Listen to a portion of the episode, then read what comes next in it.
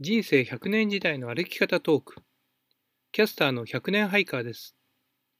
年を取ったからもう終わり、などとは言わず、人生を目いっぱい楽しもうという人たちにお話を伺います。今回のゲストは、環境音楽家、サウンドデザイナーの国保隆さんです。国保さん、高校時代にオーケストラの打楽器を担当されていて、そのうちにですね、それだけでは飽き足らなくて、えー、軽音楽を始めて、仲間と一緒にクラブを作って、えー、やっぱりドラムを叩いていたと。いうお話を伺ってるんですけど、あの普通、その高校時代始めた音楽っていうのは、その時の趣味に終わってしまって、で、社会人になったらですね、えー、普通の なんか、あの、今の仕事が普通じゃないみたいで恐縮なんですけど、あの普通にサラリーマンになったりという人が多いんですけど、国保さんはもうずっと音楽を追求されてきて、それで高齢者になってもまだずっと音のデザインとかやられていると。で、こういう人にですね、人生100年時代の生き方を語っていただきたいということで、お話を伺ったんですけど、この国保さんの歩む人生、ちょっとその具体的な音とは離れて、国保さんがどんなふうにこう音と絡んでいきたいのかとか、そういうお話を伺いたいんですけど。はい。えー、っと、あまりにも大きなテーマで、どっから話していいんだろう、ね、あの今、スタジオのある北斗市にいらっしゃるんですよね。そのあたりから、どんな暮らし毎日されてるのかな、寒くないのかなと思います。あ、オッケーオッケー。あのー、そう、今ね、えー、っと、今、私、ここは、北斗市の向川町って言ってて、ええ、まあ、うんと、何年前かまでは向川村っていう村だったんですけれども、うん、市町村合併の中で、えー、北斗市向川町っていうふうになって、はい。えー、ちょうど甲駒ヶ岳あの甲駒ヶ岳って3000メーター級の山なんですけれども、うん、それの麓700メーターぐらいのところにあのいるんですよ。うん、でつまりどういうところかっていうと、はい、まあ田舎。あの もう森の中って感じで、はい、あそういう意味ではあの、まあ、自然に囲まれている森の中で生活しているみたいな感じで、うん、あのそういう意味で、えーと、ここに拠点を持ってきたのは30年ぐらい前なんですけれども、うん、その時はあのやっぱりなんだどどっかで喋ったかもしれないけど僕自分自身が東京生まれの東京育ちでで親にも田舎がなかったから例えば夏休みにみんなはおじいちゃんのところに田舎に帰るのに僕はどこに行くとこもないんだな みたいな、ちょっと寂しい、うん、寂しい思いをするようなそういうもう都会しかなかったみたいな、あの自分ななんですよ。でだからそれで、あのー、そういう意味で田舎に対する憧れっていうのが、まあ、あったのかもしれないんだけども、うん、でも大きなきっかけとしてはその30年前に、まあ、子供がすごい喘息で、うん、あの悩んでた。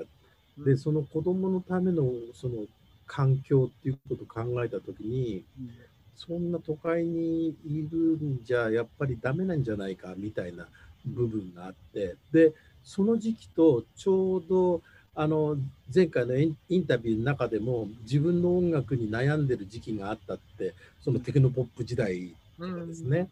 うん、うん、それがシンクロするんだけども、うん、何かその息子の喘息を何とかしたい。それと自分の音楽っていうのの本当の自分に合ってる音楽をあの追求したいっていうところの一つの答えとして自然の中に身を置くっていうのがあったんですよ。うん、だから30年前からそういう意味でその、まあ、東京にも拠点はあって東京に家も自宅自宅もあり事務所もあって。で、えー、音楽制作にの時にはその山梨県北杜市向川町っていう今私がいるところに、え来てで音楽制作してでまた戻るみたいな、うん、そういう二拠点生活をしていたんですねずっと。だでところがこのコロナになってもう2拠点生活がですね、うん、あの簡単な話ずっとこっちにいることが多くなってきてた時に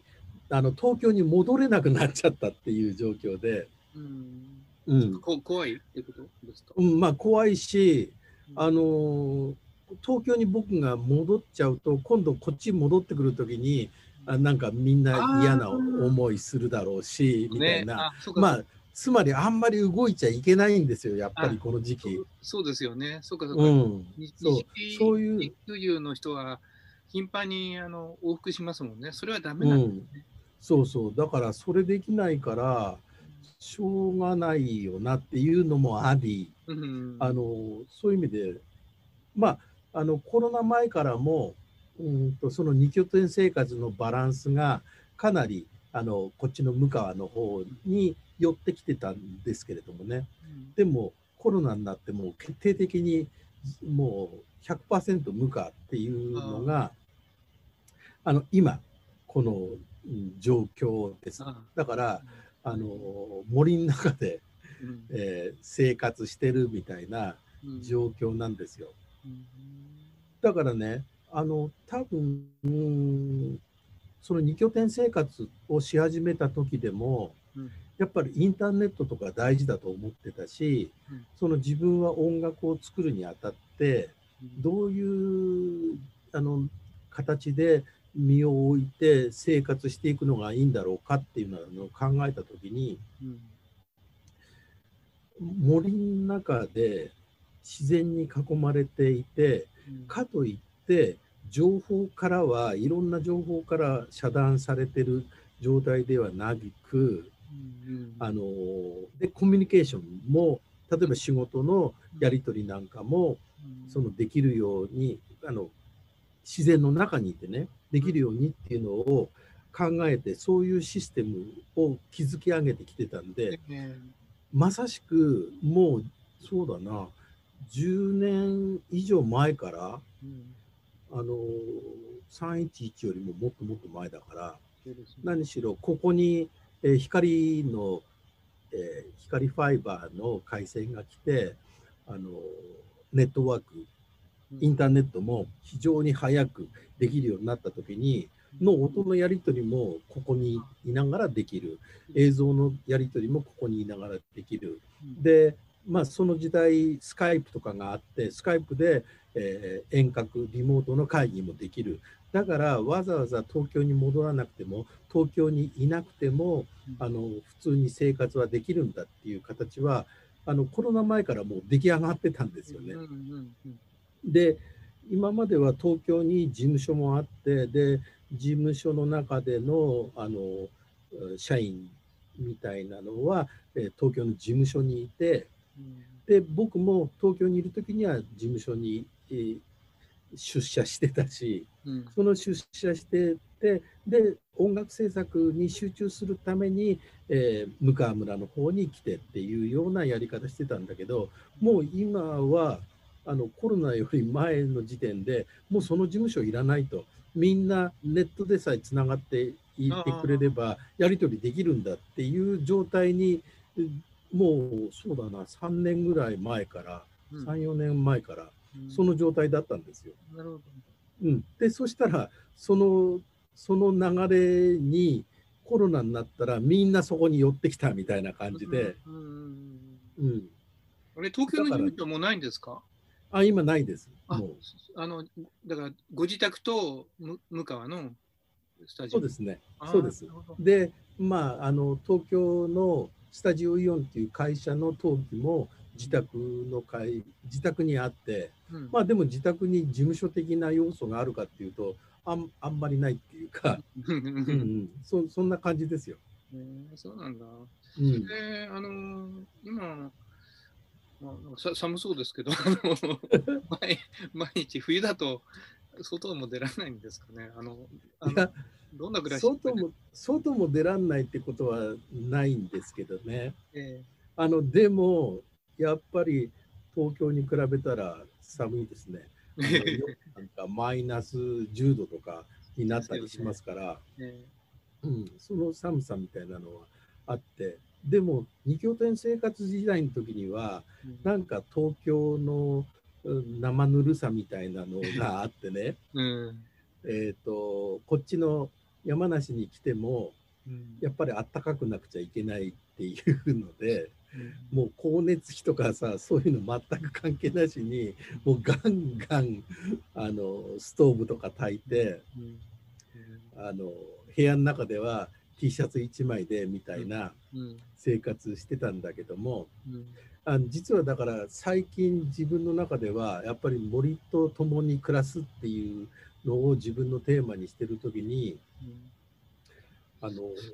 ミニマリストっていう得るほど徹底はできてないんだけれども、うん、でもなんとかそのミニマルな状態に近いような生き方っていうかね、はい、だからあのそういう意味ではネット環境っていうその情報のやり取りのための、えー、仕組みっていうかなインターネットの仕組みみたいなのはとかコンピューターだとか、うん、あの今やり取りしているような、うん、あの音の制作環境みたいなのはそれはもうリッチにもうこれでもかっていうぐらいリッチに、あの作るんだけども、でもそれ以外の生活のための場所であるとか、あの生き方であるとかっていうのはそういう意味ではもう本当にあのどこまで抑えられるんだろうっていうような形をあのそういう意味では不便さを楽しむっていうかですね。そうなんですか。うん、それを楽しんでいるみたいなところがあってだからあのそうだな。自分の今の生活スタイルって、うん、朝午前中日が当たあの晴れてる日の午前中っていうのは、うん、あの大工仕事っていうか森の仕事してるんですね。そうなんですか。あの木を切ったりとか、うん、あのそうチェーンソーでこう丸太切ってみたりとかって言って、うん、でそうやってちょっとしたあの家具を作ってみたりとか。薪じゃなくて何？家具まで作っちゃうんですか？うん。あのね薪ストーブっていうのまでいちょっとまだいけてないっていうか、薪ストーブ難しいんですよ。うん、うん、だから薪ストーブじゃないんだけどもだけど周りにそういう木があるもんだから、なんかその木と一緒にす暮らすっていうその森の暮らしとかっていうのがテーマなんだけど、うん、森の中で暮らすっていうのはどういう状態があの、まあ、正しいっていうか、うん、オプティマイズされる状態ってどれかなみたいなことを自分の中で実験してて、うん、でまあ午前中はその森と共に生きようっていう感じ。それから午後になったらまあやっぱりあの仕事としてのコミュニケーションっていうのが、まあ、都会の人たちとやらなくちゃいけない部分があるから、インターネットを通じてそういうやり取りをすると。なるほど。で夜はそのコンピューターに囲まれたあの超デジタルな環境の中で音楽制作したり映像制作したり。とか、まあ、それと昼間はその映像とか音だとかの、まあ、フィールドバックっていうかあの綺麗な映像とかあの今はあの動画で撮りたいとか、そういうこともやってるんで、まあ、YouTube でちょっと癒しの映像とかっていうのを発表したりとか、まあ、そんなようなことのための取材に行ったりとかですね。取材っていうのは、まあ、だからあの、うん、撮りに行くってこと？あそうですね。そうそうです。収録に行くっていうのも、えー、やってるから、うん、そういう時間の使い方しててなんていうのかな、あの、今の、今までの人間の働き方って、1日8時間労働とかって言うじゃないですか。うん、で、8時間会社に行って、働いて、で、まあ、それがオンオフというところのオンだと。でそれが終わったらオフの時間があって、で、土日オフの時間があって、みたいな、えーなんだ、えー、っと終日、うん、月火水木金はオンの8時間、うん、で土日はオフそれから、えー、その8時間以外はオフみたいなことなんだけど、うん、これだけコンピューターとかその情報処理のあの力が発揮できるようになってきて、あの我々だって昔このコンピューターとかインターネットとかない時代に、必要な情報にあのたどり着くまでにとんでもなくやっぱ大変だったのが今はネットのおかげでそういう情報にもうさ簡単にたどり着くようになってるし、うん、あのいろんな作り上げ音楽制作なんかでもそうなんだけどもやっぱりコンピューターが援助してくれるアシストしてくれるから、うん、昔よりも全然楽に作れるわけですよ。なるほど。多分それって会社のオフィスワークでもそうだと思うんだけど、うんうん、で今の現代人ってそういうふうにコンピューターがアシストしてくれるからより生産性上がったとしたら、うん、8時間の中でその生産性が例えばあの10年前に比べたら2倍上がってんだったら、うん、ももっとコンピューターがアシストしてくれれば8時間8あの仕事すれば、うん、それがもう20倍だ100倍だ働けるだろうみたいなところでみんな働いてるじゃないですか。そうね、すごくなんか忙しくなってますよね、帰ってね。でそ、そのソリューションっていうか、そこに答え出しちゃいけなくって、うん、うんうん、そういう時代になったら、8時間、オンが8時間じゃなくって、まあ、僕は僕は極端に、オンは2時間でいいと思ってるんですよ。うん、うん、で、余った6時間は、まあ、オフっていうかですね、オフじゃないんだけども、うんと緊張と緩和っていうか僕の言葉の中ではリラクゼーションとコンセントレーション集中と緩和なんだけども2時間ネットとともにコンピューターとともにバーンって集中して2時間仕事をすればいろんなことは今までのあの何しろ10倍できてんだからそれでもう十分にできると。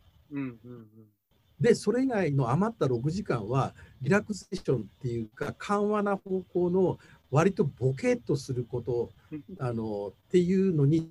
時間を使って、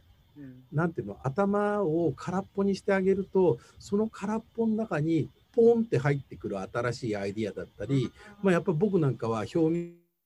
現者でありアーティストだから、なんかねあのそうやってすごい超集中の時には、うん、あのそういうクリエーションの卵っていうのかな種ってあの入ってこないんですよ。でもリラックスできてボケっとできてる緩和な時に入ってくんですよね。うん、なんかだからそういう集中と緩和っていうのをうまく使うあのライフスタイルっていうのを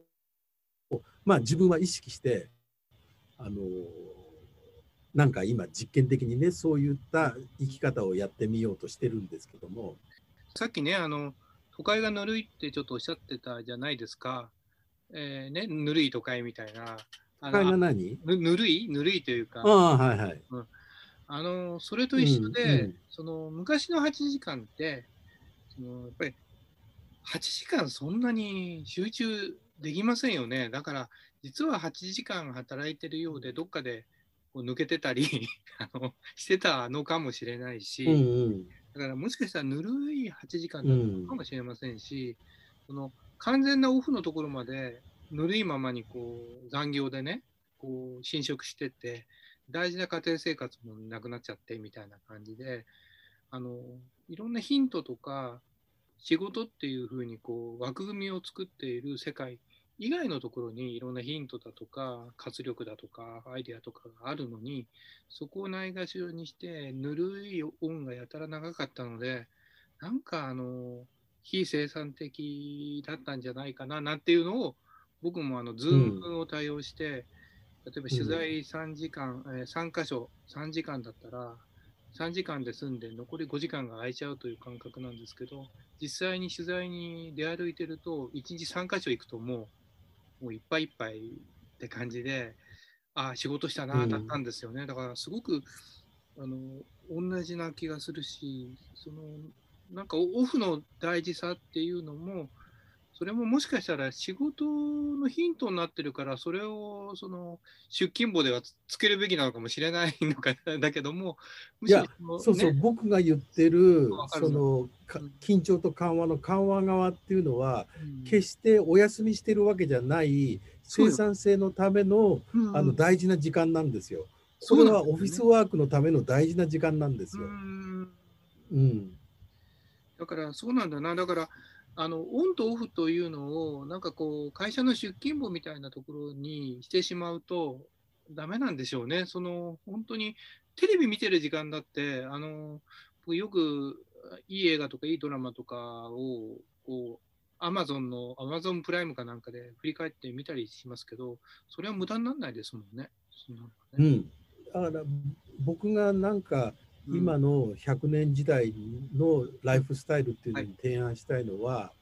そのそうぬるいっていう言い方してたけども、そのオンとオフがダラダラしてるんですよね。今今までの8時間の使い方とかで、オンとオフをダラダラとして使ってたのを、そうじゃなくてオンはもう徹底的にオンにして、でもそれは短くていいんだと、その後のオフのための、うんとオフっていうか、その緩和ですね。うん、えー、もう、だらっとしちゃう、うんうん、リラックスする。うん、あの、多分、えー、っと、Google とかが言っているマインド、なんだっけ、マインドフルネス。マインドフルネス。うん。みたいなのもそういう流れだと思うんだけども、ずっとオンじゃなくって、その瞑想とか呼吸法とかそういうことにあの時間を使うことによってよりクリエイティブになれるよりその人の生産性上げれるそういう時代になってきてるんで、でそれがさその今までの8時間労働のあのあり仕事のあり方とはもう全く違ってるんですよ。うん、そうですよね、うん、うん、それを早いとこみんな分かんないといけないし、それを分かった上でじゃあどういう時間の使い方をするべきなんだろうとかどういう人生を送るべきなんだろうかとか。だからそのそう60歳だ65歳だで定年で、うん、え隠居して第二の生活だとかっていうのもあるじゃない、うん、それなんかも、まあ、僕はそういうあのスタイルではない生き方を選んだわけなんだけども、はい、なんか、うん、そうやって8時間労働で何しろあのその会社のために、えー、ご奉公して頑張って頑張って頑張ったとそれはストレスためながらも頑張った。だから定年でやっとそこから解放されてなんか第二の楽しい人生楽しもうっていうのが、うん、まあこれからのなんとなくそういうビジョンみたいなことでみんな進んでるけどもなんかそうじゃないんじゃないの？ですよね。その区分けがどうも違いますよね。そうそうそう。ね、そうじゃなくて、まあだから今さ、割と副業 OK の企業が増えてきて、うん、その副業してもいいって言って、だからそういうのも一つのその僕が思っている100年時代の流れに近づいてきてるなと思うんだけども。うん、なんかね、あの副業というのもね、その、うん、いろんな人に聞くと、この頃変わってきてて、うん、なんかね、全部お金儲けようと思うと、なんかこう、本来の仕事があって、また仕事して、そこで疲れ切ってみたいなことになりがちですけど、最近のは、なんかこう、ポートフォリオワークみたいな言葉があって、うん、ある時は儲からないその NPO でなんか手伝うとか、そういう仕事とか、うん、ボランティアとかね、ボランティアでなんか、うん、あの同窓会の仕事するとかね、そういうんでもいいんですけど、そういうことをしてると、そこでは収入は得られないんだけど、それが将来の仕事の目になったり、今の仕事に何らかの形で発想のヒントになったり みたいな形で、だからなんかあのお金を儲けることイコール仕事みたいなことで狭く考えると、なんか制業と副業みたいになるんだけど、制業とは言わないかな、あのメインの仕事、副業ってなるんだけど、うん、どうも余分にやるものっていうのはもしかしたらその副業かもしれないし、趣味かもしれないし、ボランティアかもしれないし、それがさっき国保さんがね、おっしゃったそのオフの、あの、えー、じあのその緩和緩和されたリラクリラクゼーションの時間なのかもしれないなというのは今思う。うんうん。うん、そうなんだよな。うん、なんかだから、えー、その会社の今までの8時間労働みたいなのを、うん、まずは見直すことっていうか、それは今までの時代とは違うんだ。でそれはやっぱりインターネットとコンピューターのおかげなんでインターネットコンピューターこの時代になったらどういうふうに生きていくのが正しいんだろうかと。でその条件の中には必ずストレスフリーっていうかストレスをためないような生き方っていうのが大事なんだって。だから、うん、だからマインドフルネスとかっていう流れが出てくるんだと思うんですよね。うん、まあ、ストレス持ってたら100年も生きられませんしね。そうなんですよ。うん、だからね、うん、そういう意味では、この今からの時代の中で、やっぱりストレスから解放されること、ストレスっていうのを作らないような生き方っていうのが大事だと思うし、その生き方が100年を導いてくれるっていうか、そうですね、うん、ストレスフルだったらもう100年生きたくないでしょ。う。うん、あの国母さんの場合はねこう独立されてやっていてそれであの音のデザインなんていうものは定年はないと思いますからもしかしたら元気であればある間ずっとできると思うんですけど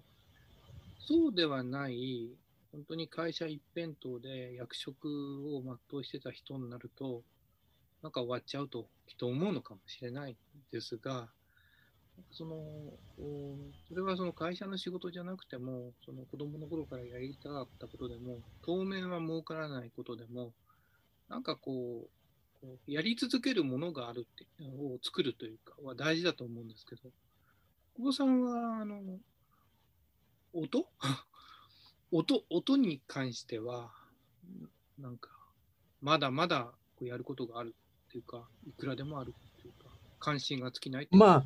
あの音だけじゃないですけどね、今はね。あ、うん、映像もあるけどね。うん、うん、まあ、つまり、クリエーションっていう、やっぱりアーティストなんだなと自分でも思うけども、ええ。えー、自分がなもうすぐ65ですけども、うん、自分の中で、うん、あの言えるのは、うん、そうだよな俺って好きなことしかやってこなかったよなっていう思いがあって、まあそれでは誇りでもあるけども、うん、なんかちょっと申し訳なかったなみたいなところもあって、ええ、うん、そうだよ世の中ってそんなふうにできてない わけで、うん、そう。だからねそういう意味では本当自分の中では、うん、ああラッキーだったのかなっては思うんだけども、うん、でもなんとなく感じてるのは、好きなことをやるっていう、このモチベーションと生き方っていうのは、とってもやっぱり大事なんじゃないかなと思ってて、うん、であのなんか本当会社人っていうかこのシステムの中に飲み飲み込まれるとさ、うん、あの例えば僕なんかの友達なんかで会社にずっと勤めててやったやつと、なんか久しぶりに会ったりして、でで今今何やりたいの？今何が好きなの？って言っても、うん、えー、ななんだろうなみたいなね、うん、うん、その答えすら持っていないような生き方っていうの、うん、でそれって究極突き詰めていくと自分探しだと思うんですよね。あそうですね、うん、だから本当に自分って何なのっていうあの多分僕自身はその音楽の中で悩んだのと同じようにこういう、なんだ、あの、独立した個人事業としての仕事の仕方をしてきたから、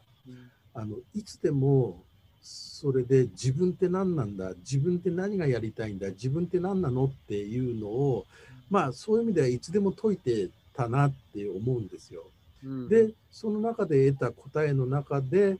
あのこれが好きなんだよなこれをやりたいんだよなっていうのをそのまんまやってきてたみたいなところがあってあのでもっと言っちゃうと何て言うのかなそれも先にこれが好きだしこれがあのあるからこの目標に向かっていこうとかって言ってあの突き進んだわけじゃないんですよね実は。そうじゃなくて、馬の手前に人参があるがごとくに、なんかそこにすごく魅力的な環境っていうかな世界があるからそこに飛び込まざるを得なかったみたいなところでの連続なんですよ。うん、うん、あんまり頭の中でこう計画立ててきたわけじゃなくって、うん、あここでやってるとこういう面白いことがあるんだ。あこれって面白いよなとかってどんどんどんどんそういうあのー、興味のあるね、うんうん、ものが目の前に現れるからそうです、ね、それを追っていっただけっていう気がしてんだけどね。人間あのサラリーマンやっててもあのどっかの担当部署になって一生懸命やるとそれなりの面白さは見つかるし自分がそれをこう上手くなっていくのも分かるし満足度高まるし僕なんかもいろんなあの例えば雑誌とか新聞だけじゃなくていろんなメディアをやってきたらやっぱりそこの面白さに入っていってだから人参ぶら下げられてそっち行くのはいいんですよね。そうするとなんかそこでの面白さとかそこで一生懸命になるんだけど後で振り返るとそれがまた別のスキルに役に立ったりとかなんか仕事のスキルに役になったりとか、そういうのもあるしなんかあの回り道のようだけどやってきたことはあんまり無駄にならなくてそれでなんかがこう生まれてくるはずだから、そのサラリーマンのでこうやること、同年配の方でやることないんだよなという方も、もうちょっとね、あの思い出したり、外を見たり、自分を突き詰めてったら、なんかあるような気がするんですけどね。そうだよね。なんかそこは大事な要素だと思うな。ね、なんかあの錯覚なんですよね。なんかと突然ね、あのあの高校時代ぐらいはね、大学ぐらいは自分探しみたいなことで当然就職するわけですけど、そこからなんとなく自分の行く末はこう、なんか会社に決めてもらうんだみたいにこうなりすぎちゃ会社に決めてもらうっていう日本の場合はね、あのがあるわけだよな。それで入って会社が決めてくれて、で会社もいろんなローテーションをさせてくれて、便利なんですよね。うん、あの俺はこれが得意だから一生やっていくっていう働き方よりはいろんなところを経験させてまるであのいや大体社長の候補って決まってるはずなんだけど社長さえ夢ではないのかと思うぐらいいろんなところやらされてなんか働いてるうちに分かんなくなってきちゃうのかもしれませんね。うん、だからだからそこでそこで本当に思うのはだからこう定年間際になって僕もそうでしたけど一度定年間際になって給料がどーんと下がっちゃって再雇用になった時に一体何だろうと思ってドギマギしちゃってそれで超高齢社会の問題でも何でも定年後のおじいさんがドタバタするみたいな話ばっかりで老人になったらもっと大前自弱としてもうちょっと後輩、若い人になんかアドバイスできるような立場になればいいのにとか、もっと、ね、もっと村の長老みたいになればいいのにという感じなのに、なんか、高校生の毛の生えたような、なんか情けない、あの、おじいちゃんになっちゃうでしょ？それが不思議だなと思うんですけどね。えー、ちょっと今の話わかんない。その高校生の毛の生えたようなおじいちゃんってどういうことなのかがちょっとだから高校生、高校生にあのもう人生経験積んで、いろんな仕事もして、えー、なんかこう世の中の厳しさもないも全部見てきて、失敗もいっぱいしてきたんだから、俺はやっぱりフリーになったらこういうのしたいなって自然に出てきてもいいのに、えー、会社入る前のまだ自分が何かわからないそういうその段階にまた戻っちゃってもっと混迷してるような 姿を 見てしまう。あそうか。サラリーマン、うん、サラリーマンの後その引退っていうか、うん、リタイアした後にそうなっちゃうってことか。だから、うん、諦め諦めてるというかだから終わりと思っちゃうこと自体がおかしいとは思うし、変になんかサラリーマン時代は100人の部下を抱えてたんだぞとか、なんか別に、うん、あの、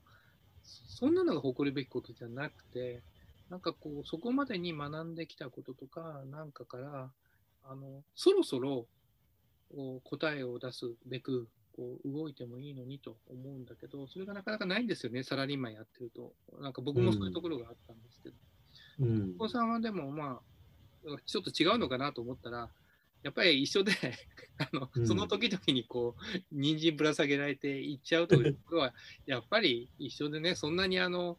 私は音を極めるんだっつってやってきたわけじゃないなというのを聞いてね、ちょっと安心して、うん、で、やっぱりそれなりのご苦労の中で、山の中でミニマリストとして 暮らしを始めたのかなと思って面白いなと思いました。うんなんかだからそれも実験であり楽しみなんだよね。あね。うん、あのあの言ってたおっしゃってたじゃないですか。その自然の音を取るときになんか横柄な態度でねあの音取ってやるぞって言ったらうまくいかなくて、うん、うん、そのそういった傲慢な人間というものを捨てたら音が取れたと。うん、それとなんかあの森の住人になったというのもなんか通ずるところを感じるんですけどね。あいやそういう流れだと思います。やっぱり自分でそういう体験をして、やっぱり自分の生き方人生哲学変わってきた部分があって、だからそれを考えた時にどんどんねあの本当自然っていうものと向き合った時に人間ってどうあるべきなんだろうっていうのをいつでも考えさせるわけですよ させられるんですよ。うん、だからなんかあのその答えのような気がする。はたからね無責任に言ってしまうとそういう人間の根源的なこうリラックスした気持ちみたいなものを表現される一方で緊急地震速報のものすごい人工的というかこの世にないような音も作られてるわけですからこの幅の中にこうあるいろんな音はもう何でも作れるんじゃないかなとか思って、もう、もう、もうちょっとなん、なんだろうな。なんかいろんなサラリーマンが上司にいじめられて苦しんでる時の音とか。なんかこういろいろこうなんだろうな。ちょっとあのないような音楽でも作ってもらいたいですよね。なんかねうんなんかまあだから、うん、そうそういうやっぱりそれもさ、うん、その社会とか今置かれている環境と、うん、そのそれにその中にいる人がいて、その人に対して音で何ができるのかとか、映像メディアとかで何ができるのかっていうことなんじゃないかなと思うんだけど、そうですね。でその答えの中に、うんと自然っていうのが一つ僕の中にはキーワードとしてあって、その都市環境都市の都市生活っていう環境と自然っていう環境とをどう結びつけるのかとか、まあ、自分の中でどう落とし前つけるのかっていうのが今かなと思うしなんかそこにすごく素敵なバランスが取れたらその100年の人生っていう中でこういうバランスで生きるのが100年のためにはいいんだよっていうような答えがなんか出てくるのかもしれないなと思って。なんかね、あのいや自然って言ってもこう猛威を振るその怖い自然もあるわけじゃないですか。あの、うんうん、地震の後にあんな津波があったりね、あの姿もあるわけじゃないですか。だから、あの自然のこう人間に優しいこう人間本来の付き合うべき自然と過酷な自然みたいなのもあるわけで、地球だっていつまであるかわからないし、なんかその、四季じゃなくて、なんだろうな、地球の誕生から終わりまでをなんか公共曲にするとかね、無責任なこと勝手に言ってんだけど、うん、なんかその音で、国母さんは何でも作れるんじゃないかなと思って、すごい期待しちゃいますね。なんか、SF 映画でも、どなたかと組んでやって、怖い音いっぱい作ってもらいたい。あででもね、うん、そうそう面白い。あの多分今年中にアルバムあの出せるっていうかもう音源は出来上がったんだけども、このコロナの時代にインターネットのおかげで、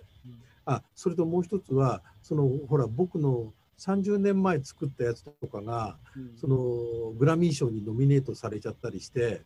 あのそういう意味で30年前作った僕の作品っていうのが海外で今やたら評価されてえグラミー賞っていつ捉えたんです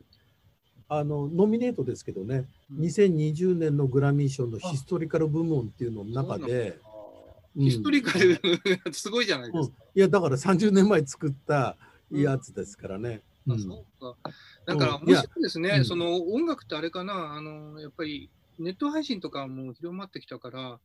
あのね、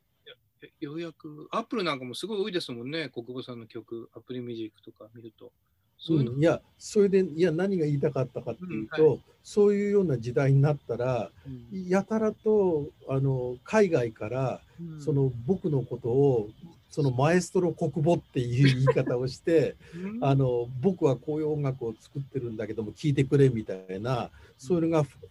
あのフェイスブックで来たりとかあのそういうなんか今までになかったコミュニケーションがあって、でその中で聞いてくれって言って聞かせてもらったらすごくいいあの音を作ってるあのスイス在住のイタリア人のトロンボーン奏者がいてだからその人がすごく僕のことをまあリスペクトしてくれるし一緒に作れないかって言っててあじゃあ一緒に作ろうよっていうのが去年の、うん、だからコロナの中の、うん、5月6月ぐらいかな。6月ぐらいからそういうやり取りが始まっちゃって。でもう会っちゃいないけどネットのミーティングと、えー、音楽データのやり取りとかでで、えーと、LP2 枚分のアルバムを作ったんですよ。うん、えー、そうなんですか。うん、で今年でそれを出す予定なんですけども。面白いですね。なんかコロナで動けないとか言って世界の旅行もできないと言っておきながら。うん、国母さんはもっと活動がグローバルになってるっていうのがなんかすごいですね。いやだからね まあ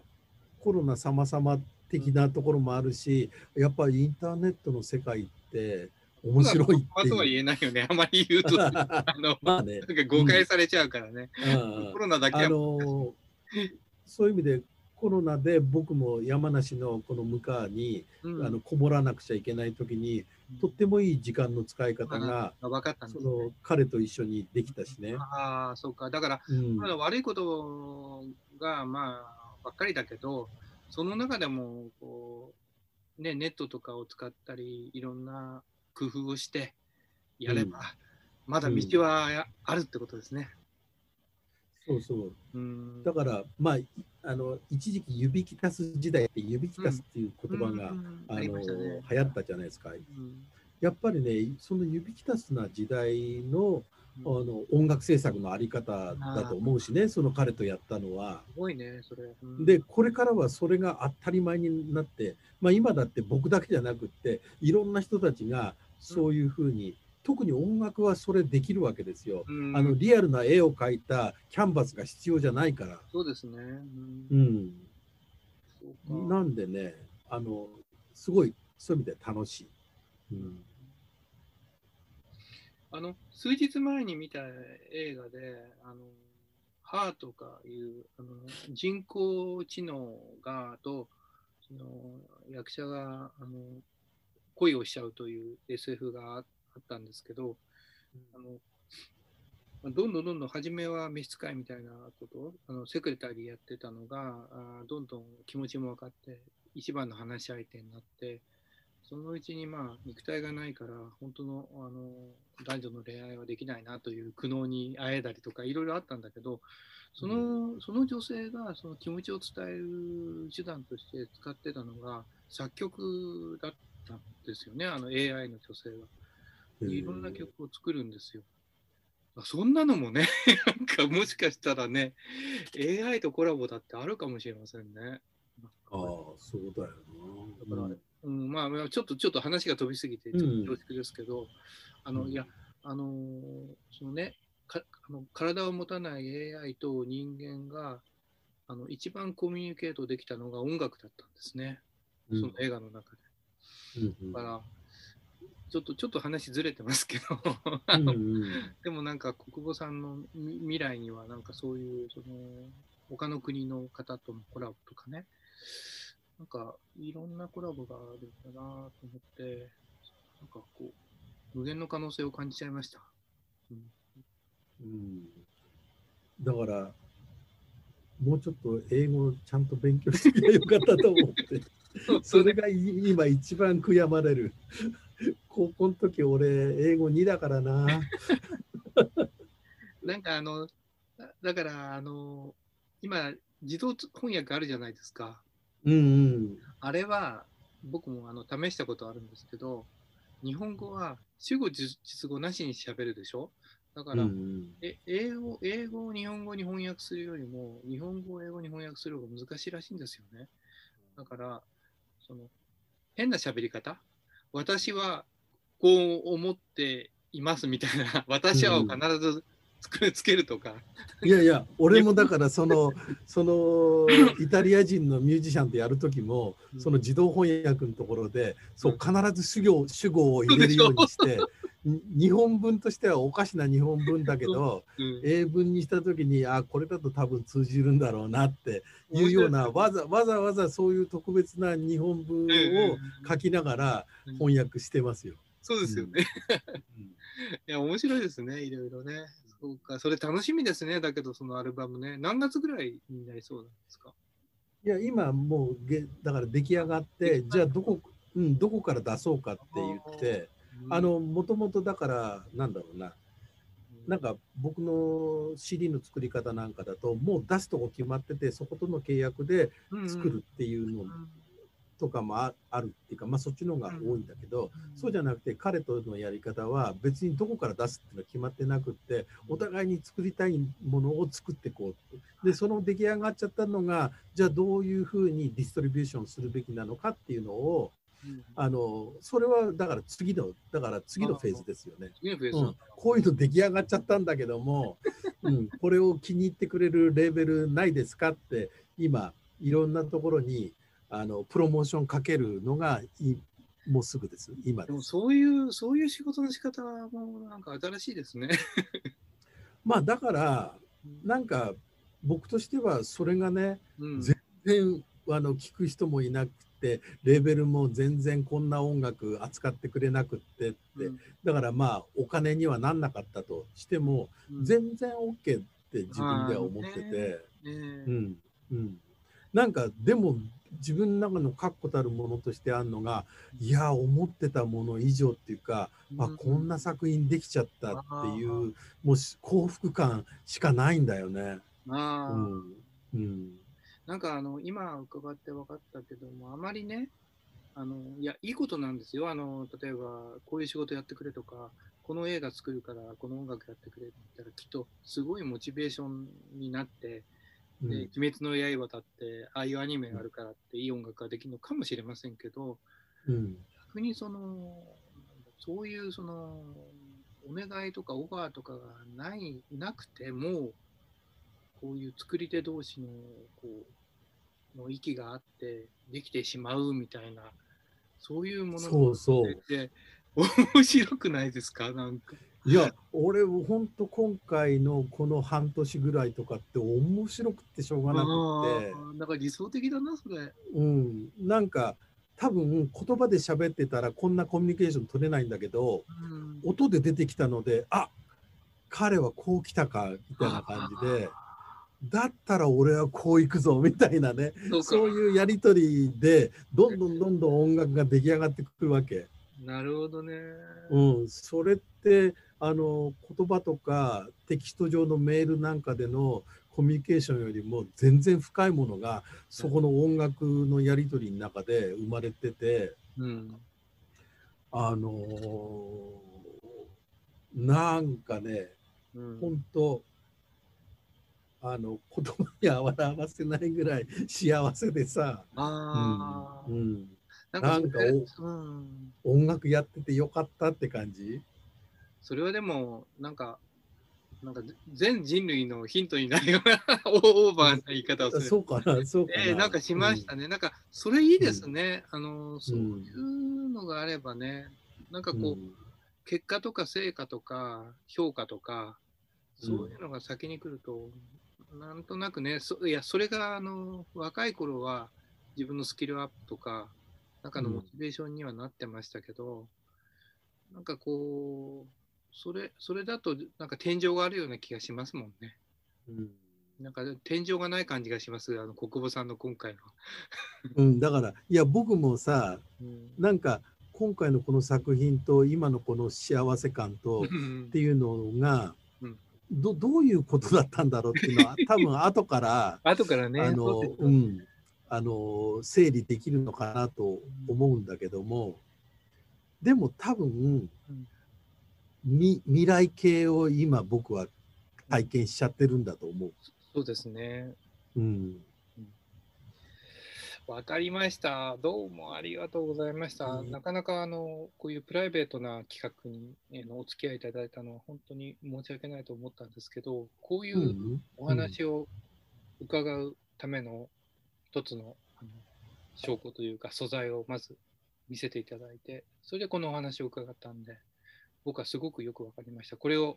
上手に、あの、あの微力ですけど、皆さんに伝えたいと思いますので、また今後とも。こうやってさ、うん、ハイカーさんがさ、うん、止めてくれることによって、自分もさ、あ、うん、そうか、そういうことだったのかみたいに、後から分かったりするんだよね。ね。人間ってあの、うん、この話すこと大事ですね。とにかくね、あの本当にそれも、うん、あの相手のあらを見つけたり、意見の違うところをこう叩き潰すような行動ではなくて、お互いに相手を理解しようと努力をして、うん、その中で見つける話っていうのは、あのもちろんその大激論っていうのも、えーうん、必要なんでしょうけど、章としてはね。だけど、うん、なんかこういうゆったりとした中で、こう、こうこれが正解かなみたいなのをうっすらとこう語り合うのがいいですね。ありがとうございました。いいえ、こちらこそです。ありがとうございます。失礼します。うん、はい、どうも。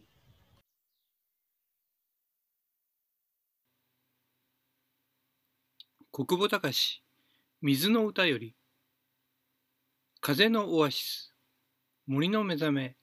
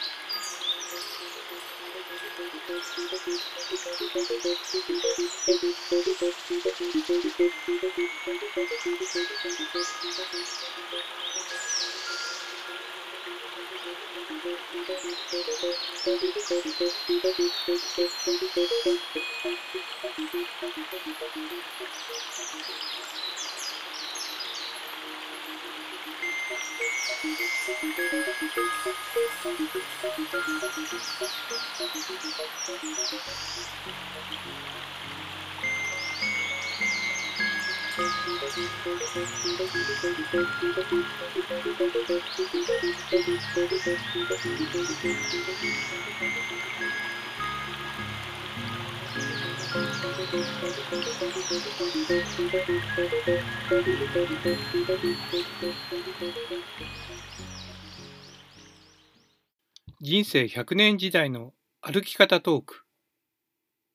キャスターの100年ハイカーです。年を取ったからもう終わりなどとは言わず人生を目いっぱい楽しもうという人たちにお話を伺います。今回のゲストは60歳で小説家デビューをされた高城豊さんです。はやぶさの決闘という2作目を出されました。人生100年時代の歩き方という、はい、いろんな方に伺ってるんですけど、はい、60とか65になるともう人生終わりみたいに自分で決めて、何もやらなくなってしまう人もいるんですけど、うんえ。そんなの決めないで、え目いっぱい頑張る人にインタビューしてるんですね。頑張るです。高城さんが、高城さんというペンネームも小説家になって聞いた名前ですけど、その改めて60になって始める、その前に50代ぐらいからそう思われたんですよね。そのあたりからあのどどうしてそういう気持ちが盛り上がって、どう成就したかというのは、すごく、みんな同じ世代の人間が聞きたいと思うので、そこをぜひ。そうですね。あの、実は、早川さんに前お話したことあるかもしれませんけど、実はこのペンネームをっていうあの話を時々聞かれるんですけど、もうそれ実は自分で覚えてないんですね。あのというのは高校時代につけたペンネームなんで。もうずいぶん前だ。だから、ね、なんでそれつけたのか、ま、もう覚えてないんですけど、まあ、とそんなことを、そんな無謀なことをしたっていうことは、やっぱ高校時代にはそのそういうものを書く人になりたいっていう気持ちはあったんだと思うんですね。で、それでなんかあの、ね、その辺のなんかに書き散らしてたりしたんだと思うんですけども、そんなもの全然どこにも残ってなくて。うん、で、あの、まあ、大学も文学部行って、それで出て、で、もう、それでも、あの、その時にはもう絶対その自分はその小説ですぐなんて食ってなんていけないっていうのは完全に自分分かっていたと思うので、とにかく勤め、どっか就職しなきゃみたいなことでね、それで、あの、まあ、広告代理店に入ったんですけれども、うん、そしたらね、あの、はっきり言ってその仕事が忙しすぎて、それから、まあ、やっぱり面白すぎてっていう部分もあったと思うんですね。結構しんどい、しんどいことは結構忘れちゃう方なんですけども、うんうん、でもやっぱりとにかく忙しくて、その、まあ言ってみれば、容疑の部分のその小説を書くなんていうことをやる暇もなかったし、そっちに気気も回らなかったんですよね。うん、で、それが、あの、ある1年先輩ですごく世話になった人がいて、えっと、うん、その人と時々会うと、あの飲むんですけど、その人が、ね、ああってそれでこんな本読んで面白かったっていう話をするとねあのその彼が、あのー読んで面白かったって話はもういいよ、お前学生時代書くって言ってたじゃんと、いつ書くんだよみたいなことっていうのをこう葉っぱをかけられた部分があって、うん、でそれでもなかなかまだ書けなくて、で、まあ50過ぎたぐらいで、大体もうあの仕事の行く末も見えてきたら、じゃあいよいよこっちに、あの、なんだろう、自分の軸足を移そうかなみたいな感じでしたね。その葉っぱをかけられたっていうのは、いつ頃の話？なんですか？えっとね、先輩に。先輩にかけられたのはね、うん、40代 ?40 代だと思いますね。そのぐらいではまだ、まだ踏み踏み切れなかったんだな。そうですね。で、その先輩、実はあの弁護士だったんですけど、49歳で亡くなっちゃったんですよ。何歳ぐらい上の先輩なの ?1 年上です。あ、1年上なんだ。ええあ、で、あなるほど。なんで、結局その、どうで、どうで本出したぞとかっていうのは彼には見せられなかったんですけどね。そうなんだ。うん、でただね、あの今思うと、逆にあの本当に僕の、例えば会社の同期なんかでももう、もう本当にもう、なんだろう、へたっちゃってね、もうもう何もしたくないよみたいな人もいるし、うん、まあ、淡々と勤めてる人もいるし、うん、で、お前はなんか元気だなとかっつって、今今そんな新しいことやろうとしてるとかって、なんか元気です、いいなとかって冷やかされることもあるんですけど、これ多分ね、僕ね、思うのは、実はその36年間サラリーマン生活やってきたのが、うん、あの、不完全燃焼だと思うんですよ。これが完全燃焼してたらば、うんもういいやっていうふうになったかもしれないなと思うんですよね。何があの完全燃焼なんでしょうね、だけどサラリーマン。まあ、まあ、ね、それね、ね。あの、まあ、およそ僕もいわゆるそのうだつが上がるということには全く縁のなかった人間ですけれども、うん、あのそれがね、あの例えばじゃあ社長になったらば完全燃焼できたのかっていうと、決してそうじゃないと思うし、そうですよね、ね、あのまあだから仕事上で言うと例えばどどんなにうまくいったこともありそうじゃないこともありどんなに一生懸命やっても結局不完全燃焼に終わってしまう運命なのかもしれませんけれども多分その不完全燃焼があったからこそあれ俺本当は何がやりたかったんだっけって思う瞬間があって多分それが50過ぎぐらいの時に来たんだと思うんですよね。あでもそのそのね不完全燃焼って面白くてなんかこう逆にこうなんですかあの定年、定年っていうのがすごくこう、うん、大きなことのように言われて、定年後にも、定年後と定年前みたいなことで、す、べ、てなんか話がされるじゃないですか。そうですね。うん、定年で終わりだと思っちゃうのは、あの不完全燃焼というか、もう無理やり燃え方は悪かったけど、燃焼した、うん、尽くしたんだっていう解釈、そうですね。逆にあのそこまでは本当にやっぱりあの、まあ、収入の道でもあるわけですから、唯一の収入の道であるわけですから、それはやっぱりやそっちの仕事を優先してやんなきゃいけないというのは当然あるし、その仕事をやってればやってるで、なかなかその手を抜きながらやるなんてことも逆に難しかったりするので、それなりに一生懸命やっちゃいますよね。なんで逆に言うと僕はその定年結局定年まで勤めたんですけど、えー、えー、だから早期退職もしないし、その雇用延長みたいなこともしないと。うん、でその定年っていう一つこう設定されてるゴールっていうのがあったからこそ、まあ、踏み切れたっていうのもあるかもしれないですね。うん、なんかあの、こう、定年まで勤める人って、結局何もやらない人だと思われてたり、うん、途中で転職したり起業したりする人がすごいみたいに言われがちですけど、うん、僕はなんか最近思うんですけど、60歳に定年になって、で、給料がガーンと下がって、うん、あまりにも下がったんで、なんかいじけたりしてで、なんか訳が分かんなくなって、一体何だろうなってなったんですけど、うん、再雇用のこの5年目に入っても、もうもうすぐ65になって終わるんですけど、さすがになんかこう、こう見えてきたというか、うんなんかやっぱり会社が終わりと言ってるからそこを終わりとしてるからいけないんでその今までの人生はなんか次のためのまあ、準備のような記載うんですけどね。あのそうですね。ええだから、なんかこう、とにかく終わりって決めないことかなと、最近ね、思いますけどね。だからあのーもちろんね、その会社の中で雇用延長だとかっていうことで続けていくっていうことができる、それで自分がそれをやりたいっていう場合、全くそれ全然いいと思うんですけども、はいまあ、僕はちょっと、あの、そっちの方に、文章を書くっていう方に、まあ、できれば一日も早く移りたいなと思ったんだけど、でもやっぱりその定年が来るまでは、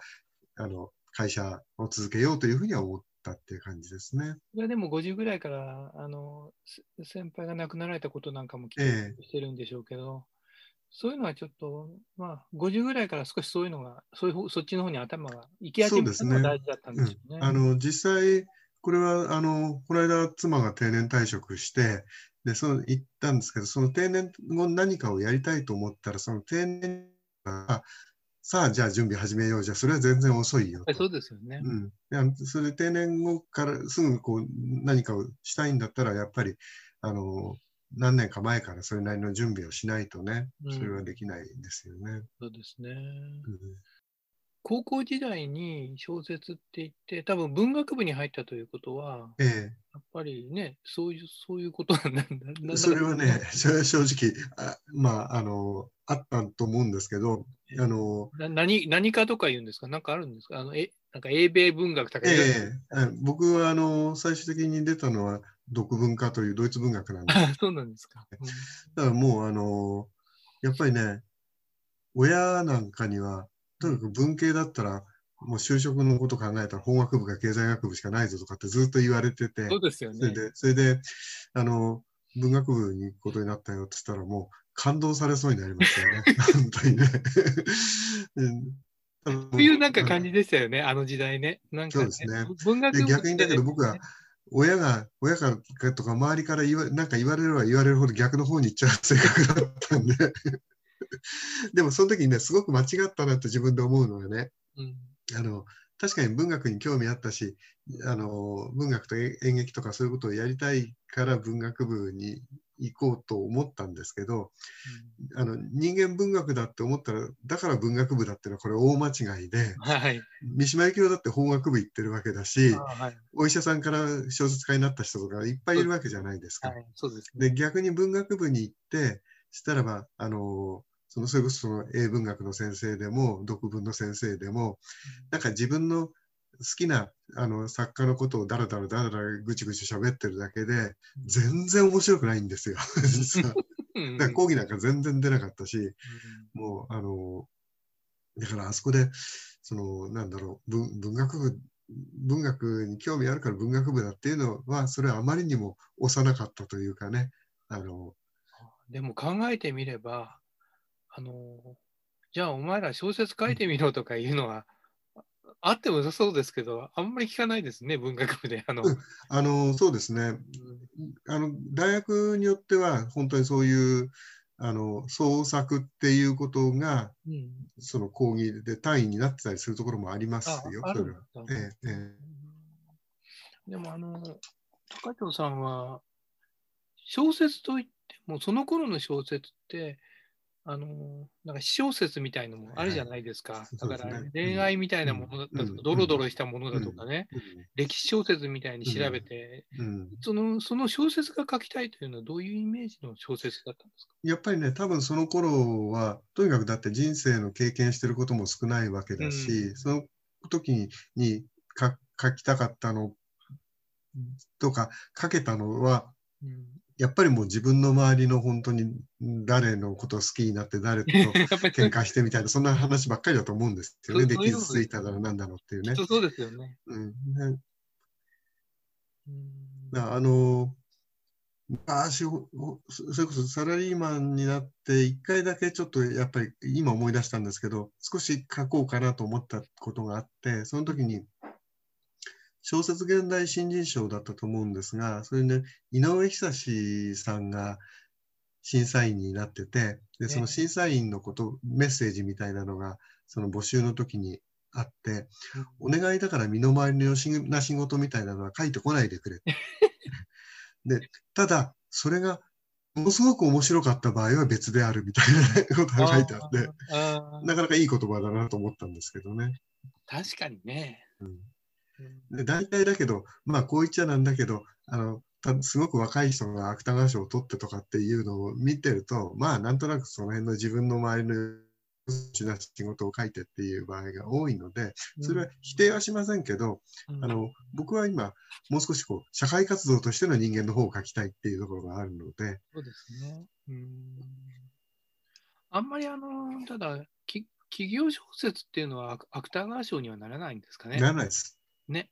あのほとんどそそういう、と特に、まあ、芥川賞はあの定義で言うと、その文章上の文体上で冒険をしなきゃいけないっていうのが本当はあるはずなので、うんまあ、読み物として全くとても面白かったら直木賞っていうのは範疇にはなるんでしょうけど、芥川賞には絶対ならないですね、それはね。でも、あの、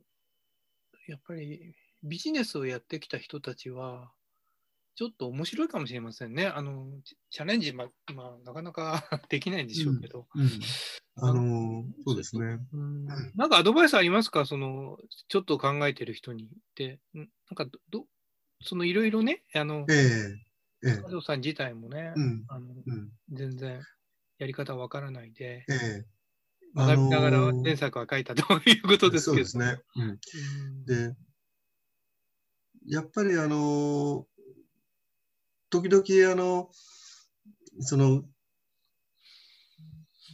なんだろう、その会社員生活を終えた後に小説家になりたいと思っている人に向けての講演会みたいなのを引っ張り出されて喋ることがあるんですけども、えええその時は、あのえっと、まあ、アドバイスというか、まず警告は絶対食えないですよと。だから、それだけでは食えないから、人間がしっかりしてるか、何かやっぱり副副業というかね、あうん。の収入の道があってからしないと、あの、大変なことになりますよってことを言うんですけど、まあ、それは冗談としても、あの、これは、あの、そういうと、ある年齢の人だけじゃなくて、それこそ学生になんかでも言うことですけど、何か、あの、思ったら、あるいは、例えば小説を読んだら、映画を見たら、必ずもう産業でもいいから、必ず何か絶対にその自分で書き留めとけっていうことですね。ああ、なるほど。で、それから、まあ、あのー例えば自転車で走ってたり、あのーいね、寝つく寸前に何かいいことを思いついたみたいな風に思うことがあったら、それはもう面倒くさがらないで、全部それはやっぱりメモしとくっていうことですかね。そういうことの蓄積なのかなという感じがなんかの出来事と、その思ったことっていうのは確かにね、あの、すごくオリジナリティがあるような気しますね。そうですね。で、まあ、後で読み返してみると全然役に立たなかったりすることもあるんだけど、けでもまあ、あのそれはあの全く何もしなかったら必ずもう人間は忘れてしまうので、うん。それはやっぱり書き留めとくっていうことが絶対必要かなというのと、やはり小説家にならなくても、んなんか、あの、自分の、たよく棚卸しとか言うけど、うんまあ、棚卸しみたいな、ええあのそそれこそ大掃除じゃなくても、え普段から自分探しみたいなのにはいいかもしれませんね。えそうですね。あのそれをやってる人とやってない人でやっぱりそれこそ本当に年取ってからの人生が多少濃い薄いっていうのがね差が出てきちゃうような気がしますね。うん、なるほどね。あとはねあの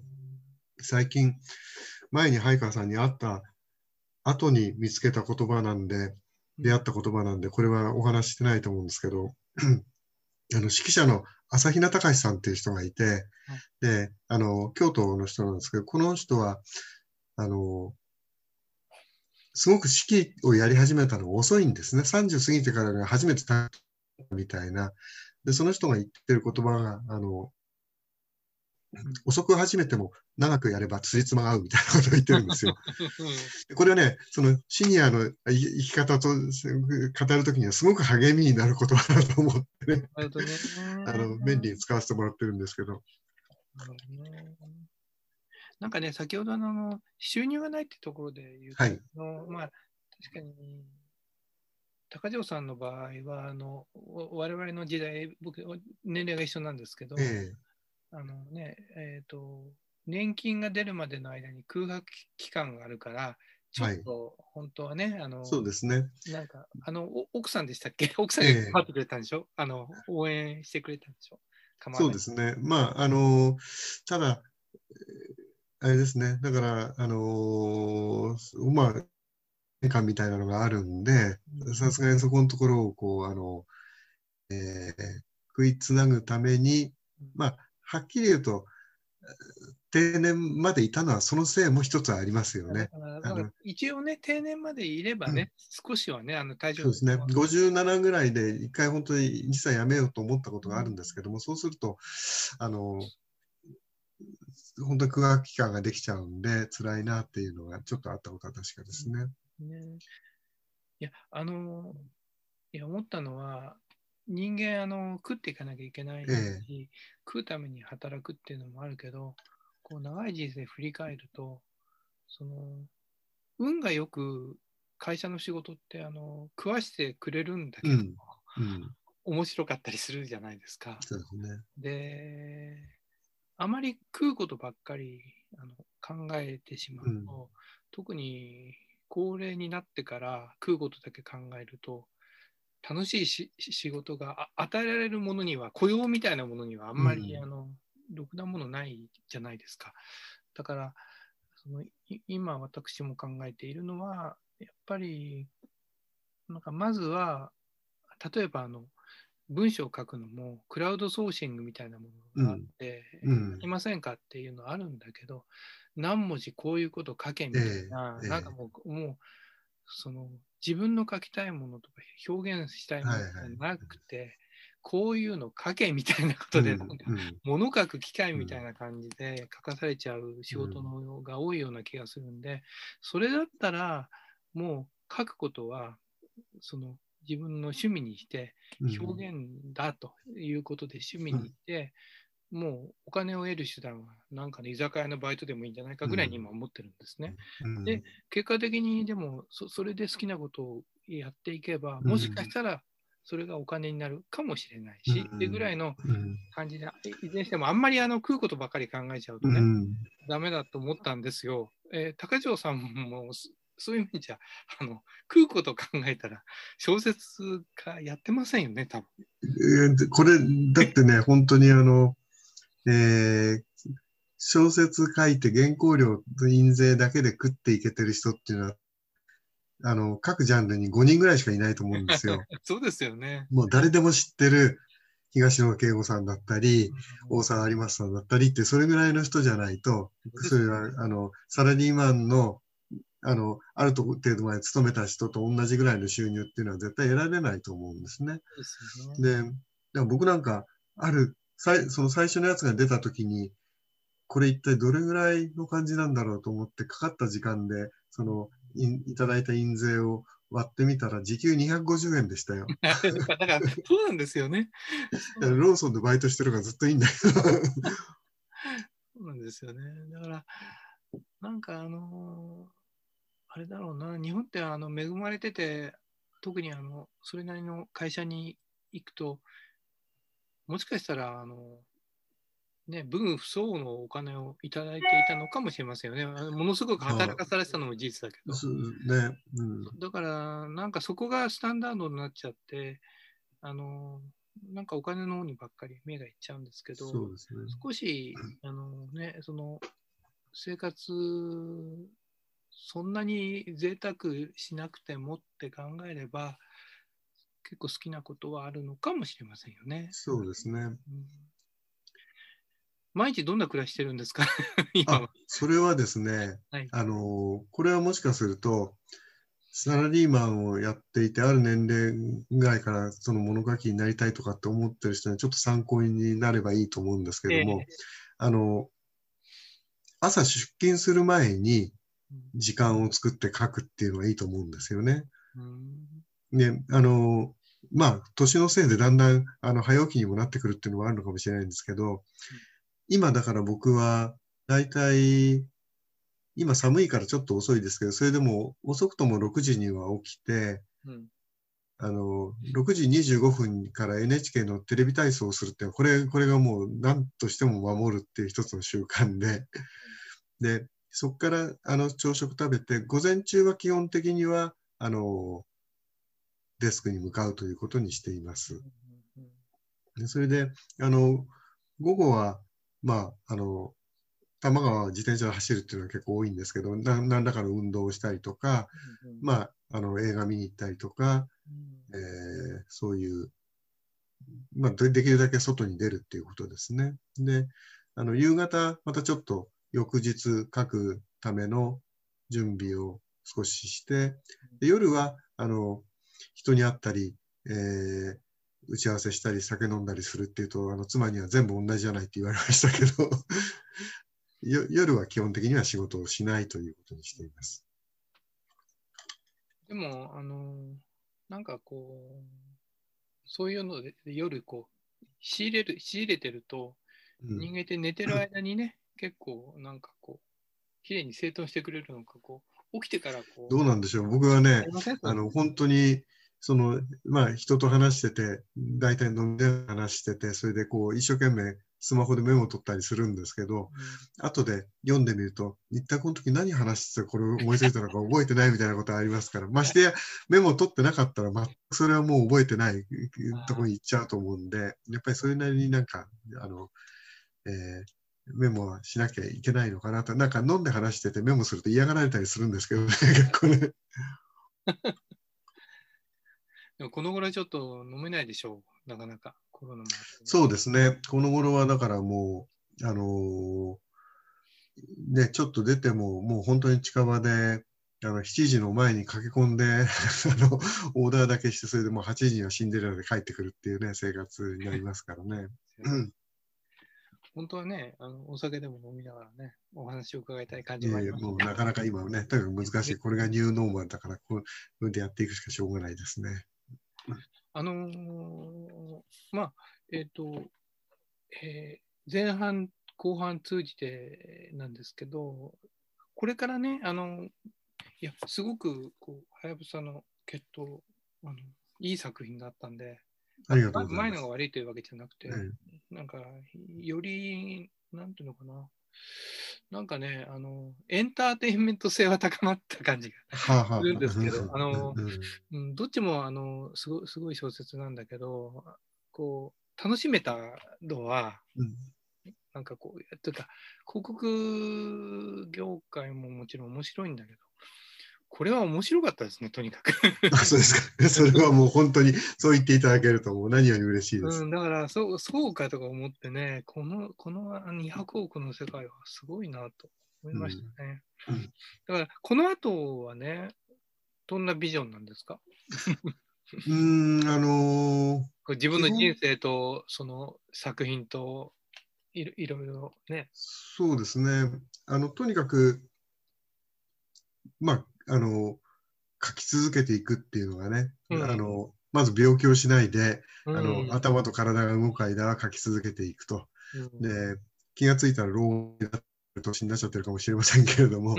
まあ、気がついたら老害だと、あの粗大ゴミ吐いて捨てろっていう年になっちゃうかもしれないけど。失礼ですね、吐いて捨てろとかね、に対して失礼ですよね。まあ、だけど、あのーそうですね、やっぱりなんとかあと10年ぐらいはね、あの1年に1作書いて出していきたいなというふうに思っています。で、どういう領域かというと、基本的にはまあ、ビジネス、仕事の小説の中で新しいジャンル、ジャンルっていうか新しい業種っていうものに挑戦していきたいなあるのと、もう一つは、あの、昭和史ものっていうのをちょっと書きたいなと思ってるんですよね。半藤和俊さん亡くなったんで、彼の場合はその小説としてではないですけども、あの、その、なんていうか、今ちょっと、あの、興味を持って調べて書いてるものが一本あって、これはあのビジネス小説ではなくって、その戦後すぐにあの玉音放送の後、あんなものは陛下のご本心じゃないって言って、こう、決起した集団が何いくつかあるんですよね。で、その人たちのことをちょっと書いてるものがあって、これはなんとかあの世に出したいなと思ってますけど。とにとにかく、まあ、あの書いていきますって。他にすることないんで。でも何書くのも自由だし。そうなんですよね。どんなきっかけで何書くか分かんないですよね。そうですね。まあ、あの、その中でできれば、これは自分自分しか書けないっていうのはおこがましいですけど、これは自分が一番書きたいし、書くべきなんじゃないかって思えるものを書いていくっていうのは幸せかなと思いますけどね。わ、かりました。